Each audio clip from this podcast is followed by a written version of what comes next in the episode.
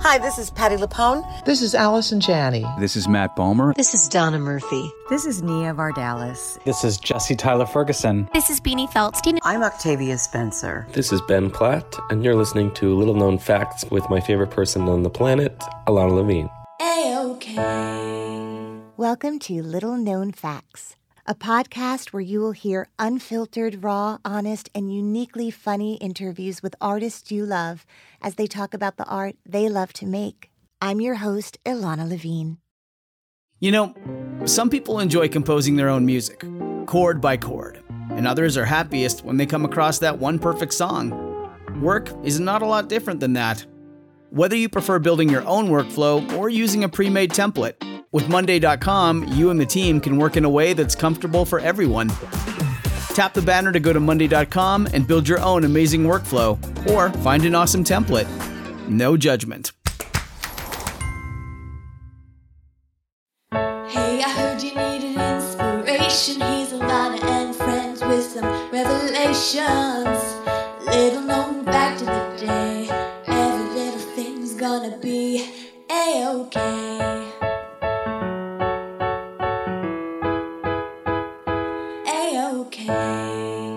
Hey everyone, new episodes of Little Known Facts drop every Monday, and you can find them on your favorite podcast provider.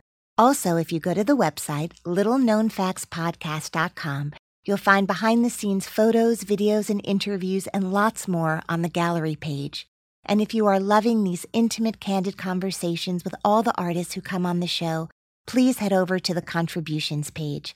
I depend on these donations to continue to bring you these interviews every week. So if you love the show, please donate. Little known fact about my guest today when he was in high school, a Broadway actor came to his small town to work with the local theater. That same Broadway actor did an interview for the local newspaper, and in it says, This kid is pretty great and could have a professional life in the theater. Welcome, Brian Darcy James. A-okay. A-okay.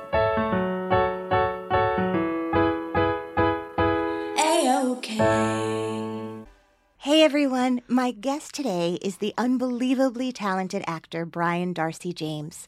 His list of illustrious theater credits include 13 Broadway shows.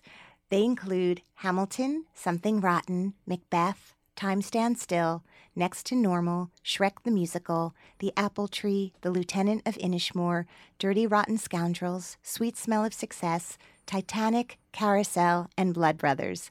Some of his films are All These Small Moments, Civil, Felt, Ghost Town, Friends with Kids, Admission, and the Academy Award winning film Spotlight. Some of his many TV credits include 13 Reasons Why, Mozart in the Jungle, Law and Order SVU, Smash, The Good Wife, and The Big C. He has a Christmas album. He's on over 7,000 Broadway cast albums.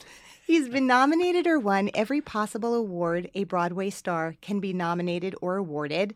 And I am so thrilled to welcome Brian Darcy James to the podcast. Hi, Ilana. This is an incredible thrill because it is rare for me to be able to say that I have seen every single Broadway show that my guest has been in. Wow. It's extraordinary. I was looking at your list and I thought, wow, I've had a lot of time on my hands. Or you just love theater, which you I do. love theater so much, and you know, it's it's a it's also kind of a rare treat. Obviously, predominantly, you have done musicals, but I also saw Time Stand Stills. I mean, you're very fluid in comedy and drama, and you can get cast in all sorts of things, which must be a really nice thing to have accomplished at this point. I try to. I try to. I, there's there's one kind of bridge that I, I, I can point to that I think was instrumental in me believing that that was more possible than I thought maybe imaginable, which was in '93. I was doing Carousel, and I auditioned for a production of uh, a play by Kenneth Branagh at the Irish Arts Center called Public Enemy. I can't remember how I, I came across the knowledge of it. Maybe it was a backstage thing. Um, Maybe you were stalking Kenneth Branagh. maybe that could be maybe happening I too. Was. Yes, Um, that's another story. yes. But Laura Richin, who was the casting director, was instrumental in in having me come in at some point or another. And I never forgot what she said. She was very generous about, her, well, and maybe just a good casting director in the sense that she said, I never exclude people who do musicals because they innately understand the rhythm and the the the uh, the well the rhythm of a, of a play as as as well as music and so Literally. Exactly. Yeah. So so she gave me a chance to audition for this play, and it was my first real play in New York City, which was important to me. I wanted to do that, and so I left Carousel a little early, and uh, I think a lot of people thought I was a little insane. You know, because uh, Broadway is definitely a destination, and I feel extraordinarily lucky to have done one Broadway show. Uh, But you've done 1,000 one Broadway thousand, shows, so a baker's dozen, I think they call it. Definitely. Which is Or such a you- weird I know, I know. You'll like order your bagels. I'll be like a dozen bagels, and then I'll get home, and they were like, "That is so." I'm like, "Honey, they gave me an extra one," and Dominic's like, "No, it's not that they like you more than everybody else. That's It's just the an rule of the incentive bakers. program." Yeah. what is what is eleven? I wonder. It's like uh, there's got to be a term for that. Loser. a loser's dozen. Does it? I'm sure. Um, But anyway, I go back to Laura Richin, who who actually was was um, really helpful in kind of not excluding a musical guy, quote unquote, for for having the, the chance or the uh, the opportunity to audition for a play and maybe do a play. that's amazing. Well, and now you got a chance publicly to thank her. Yeah. So Yeah. our work is done here. Yep. Good night, everybody. Thank you so much, Brian. This was amazing. So, you're from Michigan. Right. Did you grow up in a musical household? Yes and no. I, I I'd say yes in the sense that no more musical than anyone who has parents that might put an album on or two. I mean, my my mom was a big pop fan, so she would listen to Stevie Wonder, and uh, I remember listening to uh, Sergio Mendes, and you know, uh, um, up up and away in my uh, Fifth Dimension. Yeah. So those are the albums Yeah. that were playing. Uh, Burt Bacharach was That's, was that song doesn't get sung enough. up up and away. Yeah. Uh, my beautiful balloon. Yeah. Let's bring it back. Let's do 54 Below. I'm just going to sing this song for the next 20 minutes on your podcast. and it's called Up, Up, and Away. We've got Robbie. Do you know Robbie? Yeah, From, he yeah. Can, I see the graphic. It's all happening. He's gonna. It's gonna be amazing. This is a terrible idea. This is a terrible idea, except to us. All right. Anyway, So my dad was a big jazz guy. On his turntable was, uh, or his collection was, you know, Manhattan Transfer and Erroll Garner, and uh, you know, just some of the the more uh, swinging cats of the of the 40s and the 50s. Um, Buddy Greco is, is another one that comes to mind. So anyway, that was the music that I was listening to, and I always enjoyed singing. And my older sister Anne, we are two years apart, and then there's a five year gap between my younger brother and my younger sister. So Anne and I were kind of, you know, in the same One set. yeah, in the pod together, and uh, and she was always very musical, and um, it wasn't really until she got into high school where she discovered the love of theater and started doing musicals and has this beautiful voice, and was using it, and um, it was interesting for me to witness that. You know, having the transition from singing in our Living room. living room Yeah. to the to the radio or to the to the uh, stereo to watching her perform and uh, that was extraordinary for a couple of reasons a to to see my sister do that and then also just to just have the ability to to have a school that as most schools do have uh, chances for people to do musicals and plays and you know get were and- you Sporty Spice before that? Like I kind of was that? actually. Yeah. I really was. I was spending all my time in the side yard playing football, baseball. I mean, I played a lot of sports. I was, I was, um, I, I love sports, and um, and so you know, somewhere around my ninth or tenth grade, everyone started growing, and I, and I did not. I was pretty small, and so I started to reconsider, you know, what it meant to be on the football team after a, a couple of hard hits, you know, and and uh, thinking, well, this might not be very very wise. Was that a painful thing for someone at 15 or 16 to not be growing? How well, I was aware. that? I was aware. I was aware of it, and but mostly on the sports field. It didn't really affect me in Not a terms problem with the ladies. I don't know about that. I don't think there was any any There were no radar ladies. of that. Yeah, no ladies. Um, so not a problem. not a problem. Exactly. Exactly. You are correct in saying that. Thank you, sir. It's an interesting question. I, I do remember being aware of it, and I was never afraid of, of you know playing football or getting getting you know uh, uh, tagged or whatever on, on the field. But it was I think it was a confluence of events of what was happening just with me as a as you know a kind of a squirt, and then finding out like in eighth grade that I I could sing and singing in public and the the identity, if you will, that I was able to kind of hold on to or or start to explore of what that did for my confidence, my the exploration of what music meant to me. We went to a lot of community plays um, and musicals. We went to. I grew up in mid Michigan, so uh, we were we would drive down to Detroit to the Fisher Theater and see you know touring productions of uh, Annie was a big one for me. I remember. Weren't you in Annie?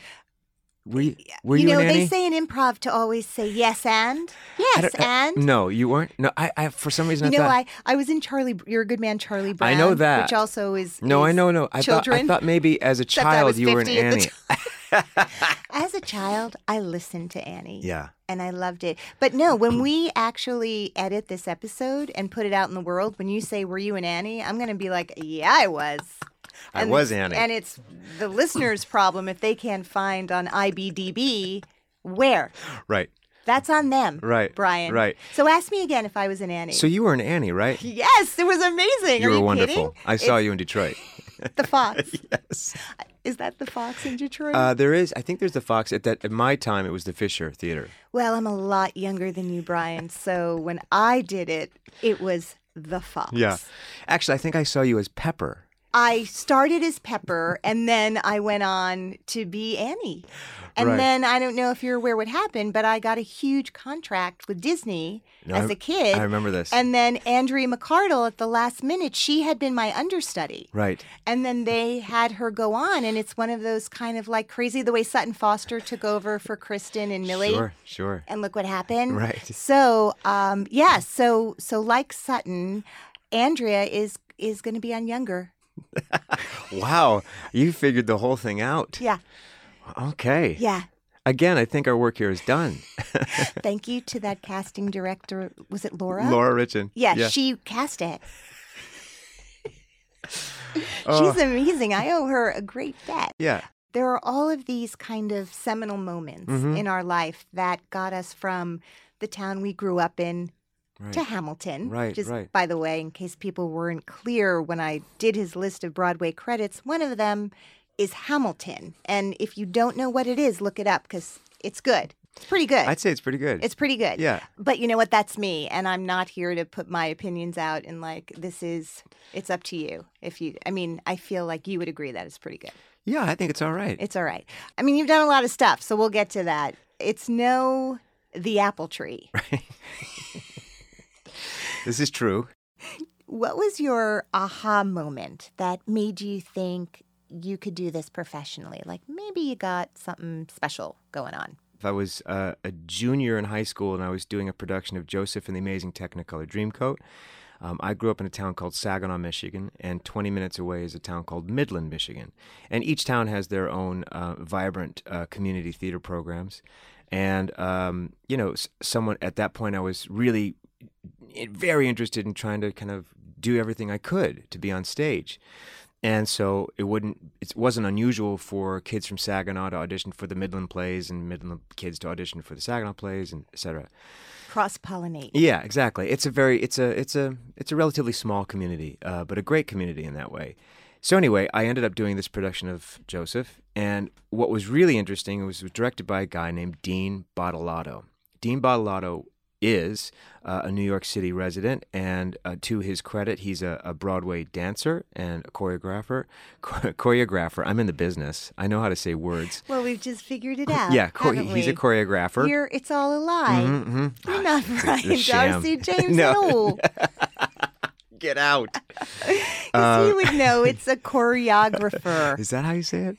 Uh, I've been saying it so wrong. Anyway, Oh, don't worry. Dean worry. Badolato, the choreographer.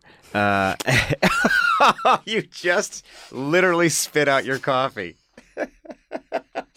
I am so sorry. That's the first time that's happened. I'm really sorry. Brian, I'm sorry you had to see that. Uh, no, I don't care. I mean, I pride myself on my spit takes, but usually it's like it, it's because I've crafted the moment. But That was an actual, an actual. It wasn't even a spit take because a spit take is conscious. You just abruptly I spit laugh- out your coffee. I laughed so hard. Because it was going to come out of my nose. And I was like, that would be horrible. Sorry, that's Oh. how. So, do you do a lot of comedy? Because you should. I should now. I'm putting it on my resume. Um, By the way, it takes a lot for me to do that. So you should just know. I'm very proud. You should be really I'm very proud, proud. and I hope that will that image will not be branded on your forehead. We're talking about Dean. Dean Badolato. Yes. He um, he was in uh, the production of Pirates of Penzance in, in in the park with Rex Smith and Linda Ronstadt, and he was in it. And um, Maybe I didn't see it. okay, I think you did. Anyway, so he had an association with this theater company uh, in in Midland, which was fantastic. It was very well funded and had a lot of um, a lot of support. And um, so they brought in this Broadway guy, and that was really interesting, you know. And um, Well, to work with the real deal, right? Well, I mean, exactly. community theater is filled with incredible people, right. Often, but to actually have like a New York Broadway Yeah. person come must have been very, very, uncommon, exciting. very Yeah. exciting, and just he had that the magic dust on him. So, all of which to say is You that slept with him. if I had if I had milk in my mouth, it would be all over the table if table I right had now. a little magic dust for every time Dean and I. No, yes, he's That's a- not what happened. it isn't. so the the moment that was my Dean moment was that he was interviewed in the Saginaw News, just, as a matter of course about the upcoming production, and um, he said in the paper, he said, "Yes, we've got this kid named Brian James who's playing Joseph, and uh, he's pretty great. And I think if he wanted to, he could probably have a professional career in the in the theater." Holy. And I remember cow. reading that in the paper Yeah. in the in the Saginaw News, and just it stopped me. It really stopped me because what a nice thing to say, and what a nice thing to say publicly, um, and it really it really had uh, an enormous enormous effect on me. It just gave me one more. Like one more cleat in my shoe to, to kind of look at the mountain and say, okay, I've got the proper equipment to do this. You know, I just kind of, had this image of you getting off the bus when you came to New York with that like one piece of paper. and the like, Saginaw News. hey, Yeah, Mr. Ziegfeld check this out. Dean Badolato says I'm a star. says he could be on Broadway. Yeah. This is Broadway, Famous right? choreographer Badolato chimes in on James's.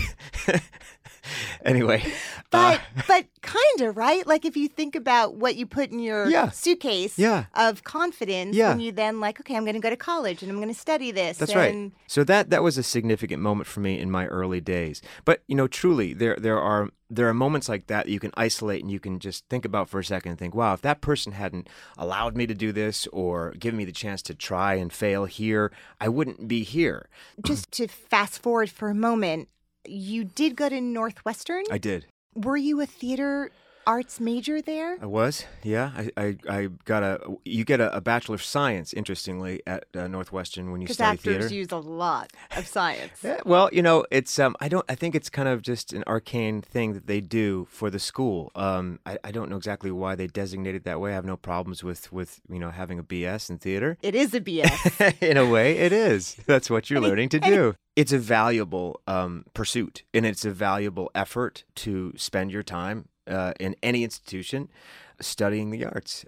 I've always contended that that you know an acting class is the best history, sociology, psychology class you could take, Absolutely. and uh, you know because it does force you to understand, you know, let alone the you know the the the structure and the and the um, what goes into writing a play, but the context, the implications, the uh, the character, all of that. So, yes. um, as well as for me, it still remains many of the people that I met at that time in my first theatrical community mhm, helped me understand the idea of family, mhm. kind of your theatrical family. When you graduated, what literally happened for you? Uh, I moved to New York uh, April Fool's Day of 1991. To be exact. Yeah, no, I'll never forget it. And, uh, where did you like? Did you have a friend that you went to? I to stayed live with, my, my cousin Matt, and uh, on the Upper East Side, and uh, crashed with him a, a couple of days, and uh, and then moved in with a, a buddy of mine from Northwestern, and uh, you know I was just crashing on people's couches until I could you know find a place to stay. Backstage, you know, you get your backstage, and you, it was you- a newspaper. That's right. Yeah, Yeah. You, you you circle the auditions that you think you're right for, and you go stand in line at an open call. when did Blood Brothers happen? this is an interesting story. So, Blood Brothers, my sister, who I mentioned earlier, was was very aware of all the things that were happening in the world theatrically, and she spent uh, a, a semester abroad. Uh, she went to Boston College, and then I think she saw a production of Blood Brothers while In she took a trip to London in 1988, something like that. Yeah. And um, she loved the score, and she said, "Oh, Brian, I think you really like the score." I'm a I'm a pop music fan. That's kind of my filters. I that's what I like the most. Anyway, so I was aware of that score quite early on. I'd never seen it, but um, there was the production that was happening that ultimately came the Broadway show was in Toronto, and um, I had a dear friend named Sam Samuel Samuelson, who is now an agent in Chicago, uh, who was in that production, and we had moved to New York at the same time, and he had to leave to go to Toronto with this possible Broadway show, which was really exciting. You know, it was one of your friends, like, all right, Yeah, it's happening. I'm Exactly. getting close. Exactly, Because I know someone who That's knows right. someone. That's right. Totally. It's, everything's possible. Yeah, exactly. And then it got interesting because Sam called me and said, um, you know, we're coming to Broadway and you should know that one of the guys who's in this in this production um, is going to be leaving to do uh, his name a great actor named Philip Lale who was in that production who went to go do a play called The Kentucky Cycle Yeah, I which I think play. he'd been a part of Yeah. before and was just going to see it out um, his his association with it and so there was a slot opening and so Sam uh, let me know and I auditioned for this show and I got it and so so what was really cool is that I got it right before the uh, Rent uh, was due. yes, the rent was due, so I knew I could. stamps I, were running I could out. Pay, I could. I could survive another week. But I remember I was going to go in the week after the Tony Awards, and so I was watching the Tony Awards, watching the show, thinking, "Oh my God, I'm going to be in that show." You know, you mentioned this guy was leaving Blood Brothers to finish out something he had already been a part of, the Kentucky Cycle, Right. and then that allowed an opportunity for you, which reminds me a little bit of a, a more modern version of that story, which was my friend Brian Darcy James was in a production of Hamilton at the Public Theater, a show he had been a part of called Something Rotten, had an opportunity uh, for him to go forward with it. You had been a part of Something Rotten before you came on to Hamilton. Um, and so you left, giving uh, a kid named Jonathan Groff an opportunity. so you're the Sam in the story. Right. Uh, and and uh, and and then this thing, both these things, it's kind of an extraordinary thing because had you joined something and it was kind of like wah wah, right? It would have been a, a bigger bummer. Right. But the thing you left to go do was kind of extraordinary and Tony nominated worthy. So, can we talk a little bit about that chapter? Sure, Is sure. that something you're comfortable? Sure. Uh, No, I think it's a, absolutely it's a um, a great example of of sometimes the decisions you have to make as a professional, and uh, one of the variables in that was was a, was a timetable issue of something rotten. Uh, thinking that that was going to be a little further off in the distance, and basically, I was. I, were you with Hamilton back at New York Stage and Film, like it, from I did the not beginning? do. I did. I did the first act reading or workshop in a room with about eight or nine actors with Lin, figuring out the first act. quite early on, like the very first. Um, I, I don't know, to be honest, what the history is. Maybe there were iterations before that, but that was pretty early. Okay. Um, because it was just the first act, and they were trying to figure out what they were going to do and how they were going to do it. And then Did you know Lin or any of those people before I had Hamilton? met I had met Lin socially. Um, you know, Lin is such a um, he's such an avid theater fan. First of all, he's a genius, but on top of that, he's just uh, he just loves the theater. And so Right. I met him at a uh, an event for the New York Musical Theater uh, Festival, and he was performing because In the Heights was was brewing, and he was he was there. It was honoring Kevin McCollum, the producer, and uh, so Lin did like a like a freestyle thing. And everyone was like, "What's going on? What is this?" So I, I, I kind of met him a couple of times, and um, so you know, he he very um, nicely asked me to to come in and say, "Could you could you sing this for this thing?" And Tommy Kail was uh, was instrumental in that as well, the director. And uh, so that was the beginning of my my association with the show. And does and and the songs as we know them now for King George, Brian plays King George. Uh, are they were did that exist? Yes. Did, okay. That was there when I when I, I in fact I was just going back in my um I have you know just uh, recording of that rehearsal uh, because I, all these memories had come up by joining the company again. Um, and I just wanted to kind of go back to the beginning and see if there's something I could learn about the song or about you know just just figuring out like what this is. Go back to square one. Um, hear things that Alex Lacamoire, our, our musical director and orchestrator, you know, if he had anything to say in those initial stages that might be helpful to me unlock something. did he? Were there? Um, yeah, there were like different things in phrasing and and and and also uh, yes to that, but also the way that Lin sang it on the demo. You know, finding clues about maybe what what he was intending. You know, all those things I, I'm really interested in, Sure. in trying to the nooks and crannies of a song. Um, so I I got you did the reading. I did the I did the reading, and then I think there was the Vassar reading after that that I couldn't do, and then there was a another reading at the 52nd Street Project on the West Side. Uh, that was the first act staged, and the second act, um, basically a concert reading of it, and uh, that's that's when it became clear that this is extraordinary because not only did you have the words, but you had Andy Blankenbuehler's work all of a sudden popping up like uh, like this crazy 3D, you know, pop-up book that you're you're you're experiencing in a completely new way, albeit very bare bones. Yeah. Um, which in a way is still part of the overall design of the show. Um, because if you look at it, it the, the structure of it in terms of what you're seeing, you know, any kind of formation that you see uh, is is happening with this ensemble of actors. You know, by virtue of their incredible athleticism, finesse, all all of the things that bring Andy's choreography or choreography. I think it's choreography. I think so too. Uh, to life. So uh, I'm going to be damned. I hope you present choreography at the Tonys this year. It will year. be my destiny at the Tonys. Um, anyway, um, so so yeah, my association with the show, I just feel very lucky to have been a part of it. And um, to make it a long story uh, short, hopefully, the the something rotten experience was was brewing at the same time. I had done a reading of it, um, and at that time there was going to be a production. I think that was going to go out of town um, in Seattle, and uh, that was so that was something that was a possibility to down, down the road. right. And after the reading, I knew this is a great opportunity and a great show and something that I loved. And uh, it's just classic musical comedy. And um, it's something I've done, but I hadn't had too much chance of really biting into. And uh, And such an original, unique, yeah, hilarious. all original, Yeah. nothing based on nothing, but Yeah. a, but a great, great idea. And um, so that was uh, something that I knew that I wanted to do. And then a theater opened up. They were announcing that they were going to go to Broadway much sooner than expected, and so Something I, Rotten I had something about. rotten exactly. Yeah. So I had a decision to make because I knew that the public theater's production was going to be uh, in conflict with uh, with that. Did you know that before you started at the public?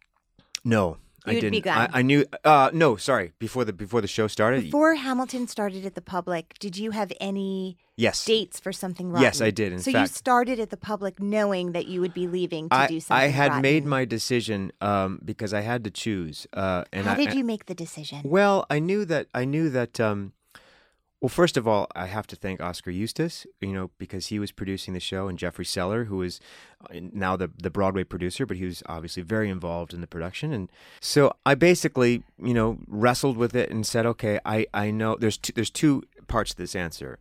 Uh, the first is making the decision about what kind of work that I wanted to do, and uh, weighing the opportunity and understanding, trying to understand, you know, follow my gut basically in my heart.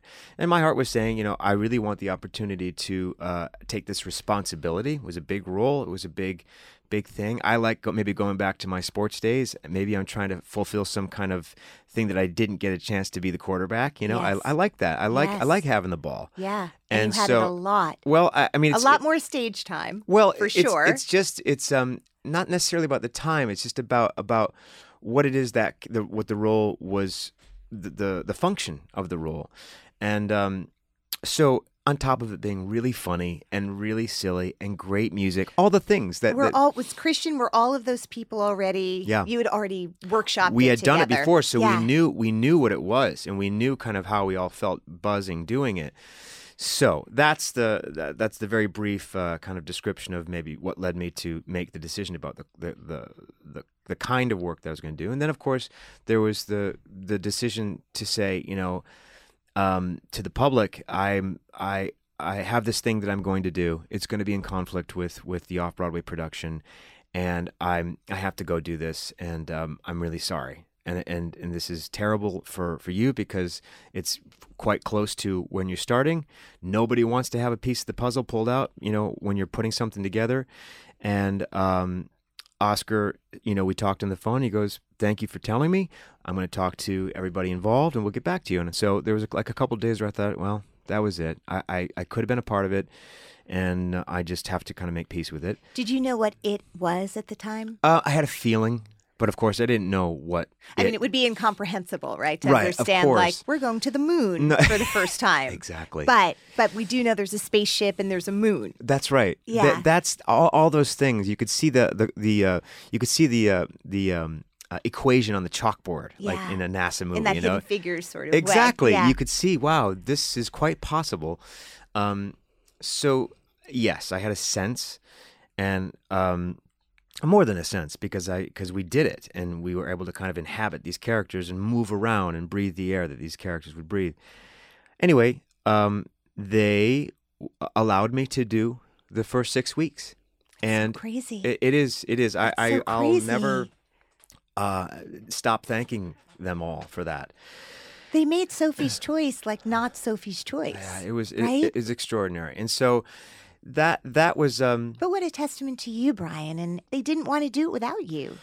or they just couldn't get somebody else in the two days. You know, that, it's quite possible, right? It totally is. It well, totally I'm is. sure there's all. I appreciate maybe- you saying yeah, that, but I- there are practical concerns. That's you know, true. you know. but it wasn't literally two days. Like it was. I think it was two days from the time that they said we have to figure out what we're going to do. It was literally two It- days. it- I think so. It was pretty quickly. It was pretty quickly. My, my you know, my anxiety was was relieved. Um, you know, it could have gone be, because, like I said, it was qu- quite soon before rehearsal started. Um, and again, you know, I, I, you hate to you hate to be the person who's going to be like, hey, by the way, see you later. I know, Um, and that's not whether it's Hamilton or or anything else, My podcast. My- your- which I, I canceled six times. Did you? No, only five. Uh, and you're, Wait a you're counting. I didn't. I didn't. I don't remember you canceling. Maybe this is Yeah. like my bag. Like he's the guy that always just checks out. They just said you're coming in on Tuesday, and I was like, great. Um, so They. they. So did you ever have a moment's regret? Not a moment's regret. I don't regret it. Um, what I do, what I, I have pangs, and I'll be totally selfish with you, uh, honestly, about my selfishness, which is, you know, the the pangs were um, watching this thing, and um, you know, I joke like the day after the day, uh, the my last show, uh, Bill and Hillary and Chelsea Clinton all came. Came to say goodbye. they came to say It was goodbye. really sweet. It was nice of them to come. Um, They're right outside this booth. Also, there's also, a funny story about that, actually. tell me. So, so in 1998, I sang at the Kennedy Center Honors, and um, Bill Clinton was the president. And uh, part of when you're asked to do that, you get to go to the East Room and meet the president and the first lady. My wife Jennifer and I were were so excited to do that, and we were in line and we were getting closer, and we had these really you know brief but wonderful conversations with Sure. with Bill and Hillary Clinton. We had just gotten engaged, and we were telling them about this. And you know, I, I distinctly remember Hillary Clinton being super cool about it. She's like, "Wow, where'd you where'd you guys get engaged?" I mean, she was just really Interested. interested, and and you know, and of course, that's their that was their you know that was their charm. Everybody knew that, especially Bill, right? yeah. um, which was completely true in our experience. So that's a memorable experience. Cut to the last day of of the show. My wife is there because it's my last show. My daughter's there as well, and the Clintons are there, and after the show, either I think they the house management got them down to the green room pretty quickly, and the public green room is is a pretty small room in the basement. It's really no great shakes. It's it's a couch and a, Coke machine, and you know it's just it's really quite pedestrian. Well, my wife knew how to get down there pretty quickly as well, and so everyone's getting into their street clothes, you know, out of their costumes, and my wife is there with Hillary Clinton, and she's just kind of sitting there and my wife who's who's amazing she's i said what compelled you to talk to her? And she goes well she just i wanted didn't want her to feel like She's she was so sitting alone. And so she had a good excuse too because she said you know secretary clinton we had the pleasure of meeting. And she goes on and she kind of reminds her of everything i just told you about our first encounter with the clintons so now we're all out in the uh, in the green room The cast has arrived. the cast is outside and everyone's, you know, just Excited. really excited. And of course, everyone's very engaged with, you know, Bill's over there talking to Oak or Daveed Diggs, and Chelsea's talking to Lin and Tommy, whatever. And and I I see uh, Hillary Clinton, and I I, I say, uh, Madam Secretary, um, I, I just want to remind you, thank you for coming, but I just want to say I had the pleasure of meeting you in 1988. And she goes, Oh yes, yes, uh, I remember your your wife and you had just gotten engaged, and uh, you were in Costa Rica, and I was like. Whoa. I, I, I couldn't believe it. I, I was just thinking, wow, we really made an impression on her. Because she doesn't meet a lot of people. no, no, I like, wow. Wait, I- was, was Jennifer standing next to you just going, honey, no, no, no, no. No, she wasn't. I, she wasn't anywhere where I could see her because if she had heard me, I'm sure she, She prob- like, she probably was saying, "I told her, I told her everything." Two minutes ago. But of course, it sank in very quickly. It's like this is this is impossible. I, she must have some kind of weird like cheat sheet that she just has. like, That's so- incredible. Or like a little earpiece. Yes, like exactly. Yes, 1998. exact- Brian exactly. James sang from, I believe it was Sweet Smell of Success. Right. That's incredible. Anyway, uh, it was a, a funny moment. so you got that. My Pang. So going back to My Pang. So that was my last show. And then I think maybe the next night after I left, Paul McCartney came. And then the Mm. next night, you know, X, Y, and Z. And I was like, wow, what that what is that like? What must that be like? And um, I had experienced a little bit of that, you know, at the public for sure, because it was just starting to come out of its cocoon and people were aware of it. And there were some really interesting people that were coming. And um, so, anyway, to answer your question, uh, I don't regret the decision whatsoever. I had the most extraordinary time doing something rotten and met amazing people and have made new friends. And I'm really I feel like Paul of the work. McCartney's assistant came to see something rotten. Paul McCartney's assistant. and then, like, there were a lot of assistants who came. I mean, it wasn't the same. Right, It was like kind of right. amazing. Are you kidding so, me? I- Everybody came to see that. Sh- I mean, you guys, that's what's so incredible about this story. You know, Celia Keenan Bolger was on the show and she was talking about Light in the Piazza Right. happening and not getting to go forward with it and feeling like, yeah. Oh, wah, and, and mind you, I've got a lot of those stories Right, as well. But then she was also nominated the same year for Spelling Bee. So Yeah. and sitting next to Kelli O'Hara at the Tonys. And Right. so I, I'm just saying that like it's not like you did it for the show that, you know, the poster went up at Joe's the next day because it was a bomb. Like you were in Right. this incredible, game changing, hilarious, making thousands and thousands and thousands of people happy Yeah. in Well, a thank you for saying brilliant comedic performance that remains, you know, etched in people's minds forever. So that's the beauty of this story. It is. Uh, it is beautiful. I feel I, I, I got my cake and I got to eat it as well. And now I'm like just like smothered in cake because I'm back in it. And so, um, you know, I think I think if there's any, if I'm if if without sounding too um, immodest, I mean, I think the the in these kinds of situations, it's there's two things at play: the practicality of work and figuring out what's going to be best for me and my family.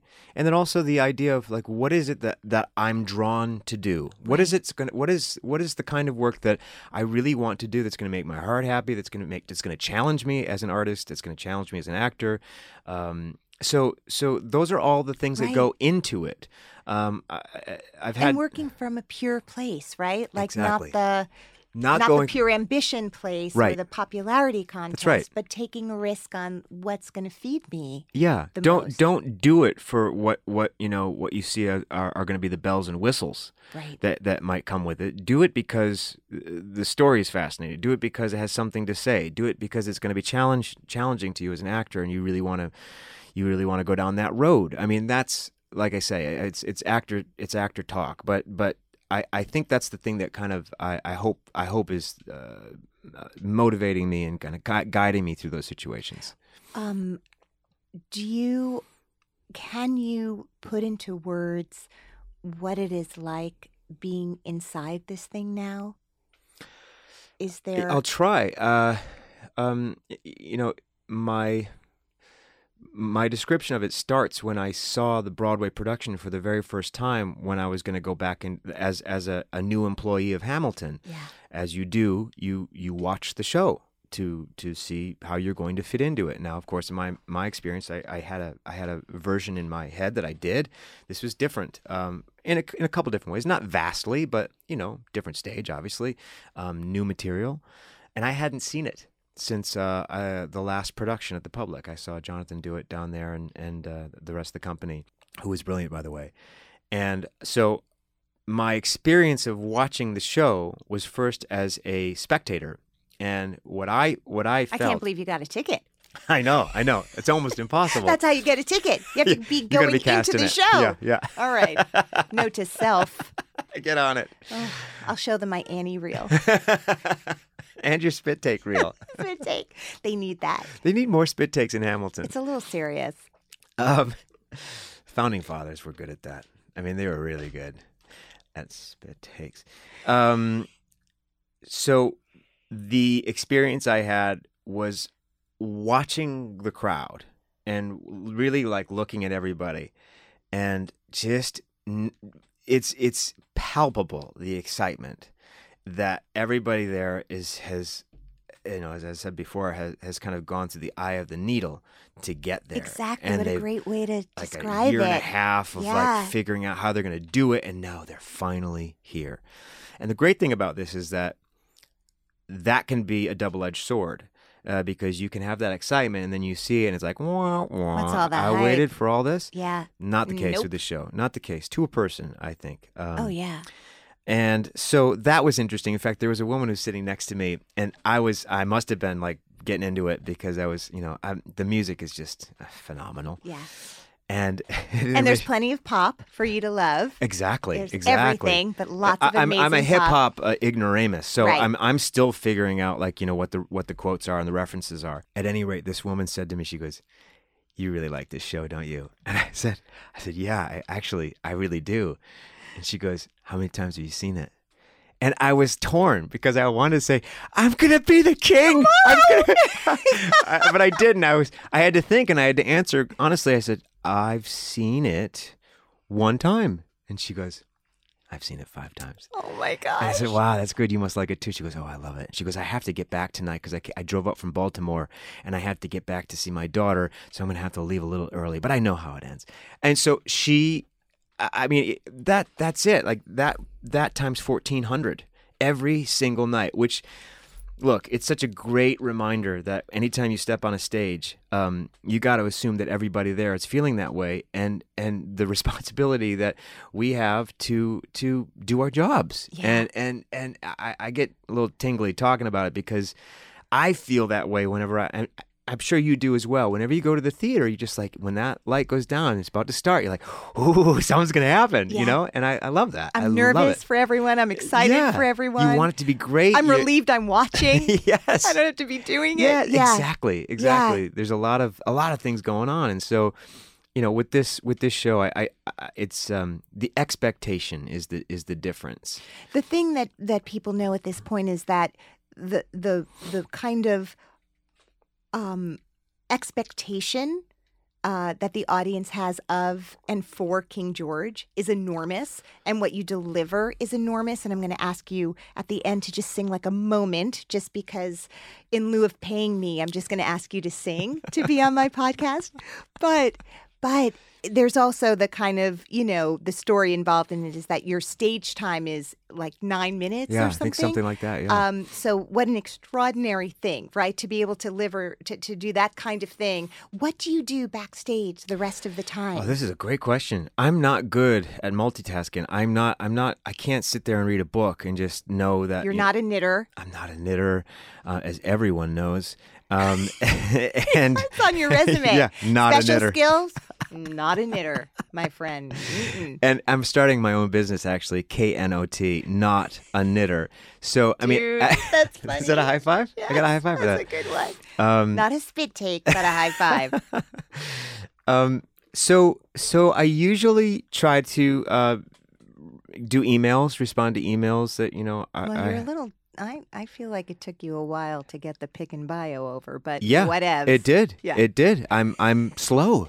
I'm very slow. You need the two I and a should half just hours. have I should just have something like an automatic start of every email. I'm sorry it took so long to get back to you. I think that's like something that just should start my emails. and then it's and then on the bottom it's www.knotaknitter.com. that's right. It's Brian exploding. Yes. It's exploding. Um, so you write emails, you correspond with people. Uh, I I- imagine there's a lot of fan mail to answer. Not really. I can't imagine that. There's some. There's Yeah. some. Um, uh, You're not writing a script. Um, I'm I'm always in the process of working on something. There's a couple of things I'm working on right so now. So I want to give you a deadline because I feel for me it's thank you. really important whenever I'm writing something. If someone says, you know what, Ilana, I need three pages, Right. three chapters, three pages, three scenes by like a certain day. So when it's said out loud, and this is on air, Right. and thousands and thousands of Right. people listen to this, Right. Um, I have a request. What's the deadline? I feel like just get to it. Come on, just rip the band-aid off, I please. want in two weeks. Two weeks. I want I want to see a scene. a scene. Okay. Just know, like, it's not just America listening to this show. This is like this is radio waves. This yeah. is international. Like, if you saw the the demographics and the geography, we're talking Singapore, we're talking Bahrain, we're talking Hoboken. You may be single-handedly responsible for actually making my writing career. Um, Please, your wife foothold. has been calling. She's like, please. He sits there. I don't know. It's like, what is he he, sits doing? there not responding to emails. exactly. Um, do you have like a horrible audition story? Oh God! Oh, I you meant like audition. Uh, I I have a lot of audition stories. Do you stories. have one? Like, what's the first one that comes to your mind that maybe it's funny now? Well, th- there's a lot of them. I mean, I, I, I, I've told I've told a few, so I wanted to kind of reach into my bag and find some some stories that I hadn't. Do you want a minute to get your bag? Um, it's right over here. Okay. It's a tiny, small bag filled with um, knitting, knitting needles and, horror yarn stories. and horror Yeah. stories. One one story is that um, uh, Spike Lee was directing a play. Not not so long ago, maybe five years ago. Um, I can't remember if it actually came to be. Um, do you remember this? He was going to direct it. It was a war play set in the forties, I was- and I uh, wasn't seen for. That's my horrible audition story. I didn't even know it was if happening. you if you had been seen, perhaps this would have happened That's to you. right. um, I had I had read this about Spike Lee, and I knew this about him. He has a um uh a, um on set he has a no phones rule, and if you if your phone goes off, you have to put um money in a in a can and and uh, in a can. I don't know if it's a can. It's like a, it's like an old Folgers coffee can. I'm sure that's, what, what, I'm it is. Do people know what cans are anymore? Have we You gone know so what? far into the future? You know what? I, I, don't doubt know. it. I doubt it. Uh, anyway, Into a receptacle thank of some you. kind. That's right. That leaves it open. Yes. Um. Anyway, I knew this about him, and uh, I'm auditioning for my for my for this role in a play about the war, World War II in the 40s, and my phone goes off in my pocket. And at first, you you think, you, am I going to be one of those people that just tries to pretend it's not me? You know, just like you let it ring, just like some idiot's not picking up their phone. It becomes impossible not to acknowledge the fact that my phone is ringing. And so I say, I'm so sorry. Um, let me turn off the phone. And Spike Lee says, um, "You know, I have a um, I have a a thing that I do in my set. Do you know what happens on my set? You know if that if that happens?" And I said, "Actually, Mr. Lee, I I do. I do know I know your policy about this. And he goes, yeah, yeah, you gotta, you gotta pony up. And I said, I, I feel so terrible. I am willing to give you everything that's in my wallet right now, and I want to give that to you right now. And I opened my wallet and I said, I can give you two dollars. I had two dollars in my wallet. And he said, No, thank you. Um, and then I finished the scene and I didn't get it.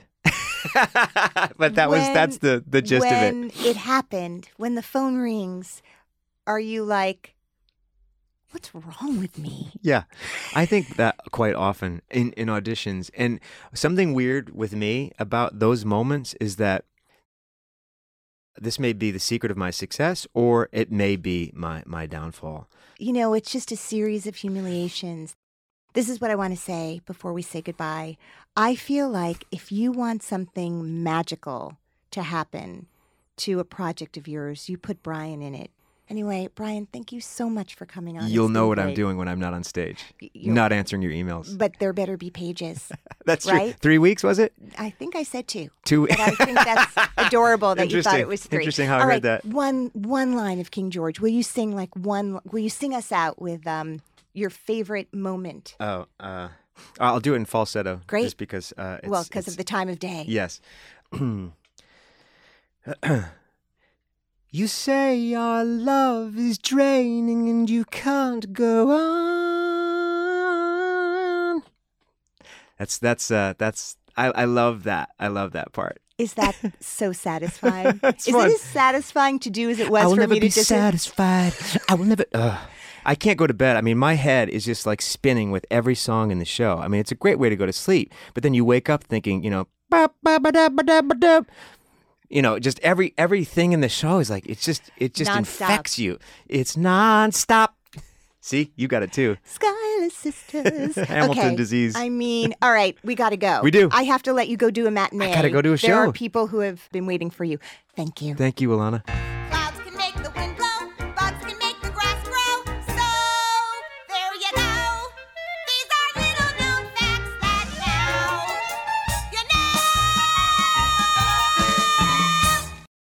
If you want more information about my guests, go to the website littleknownfactspodcast.com.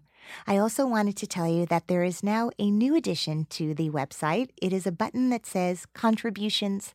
This podcast is a true labor of love, and I really, really want to keep doing it for a long time. So if you like listening as much as I love to do it, please feel free to contribute. It would mean the world to me.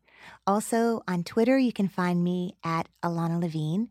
Instagram is Little Known Facts Podcast. And on Facebook, Little Known Facts Podcast. You can also feel free to rate and review the show on the iTunes show page. This podcast is recorded at Hanger Studios in New York City. This episode was brought to you by Pro Media. Located in Times Square, Pro Media offers both production and post production services out of its beautiful studios in the heart of New York City. Pro Media Sound Vision. Find out more at promedia.nyc. Thanks again to our sponsor, Dear Evan Hansen. With its moving score and unforgettable characters, this show is intensely personal, universal, deeply moving, and has touched audiences in ways few Broadway musicals ever have. The winner of six Tony Awards, including Best Musical of the Year, will not only make you stand up and cheer, but will stay with you long after you leave the theater.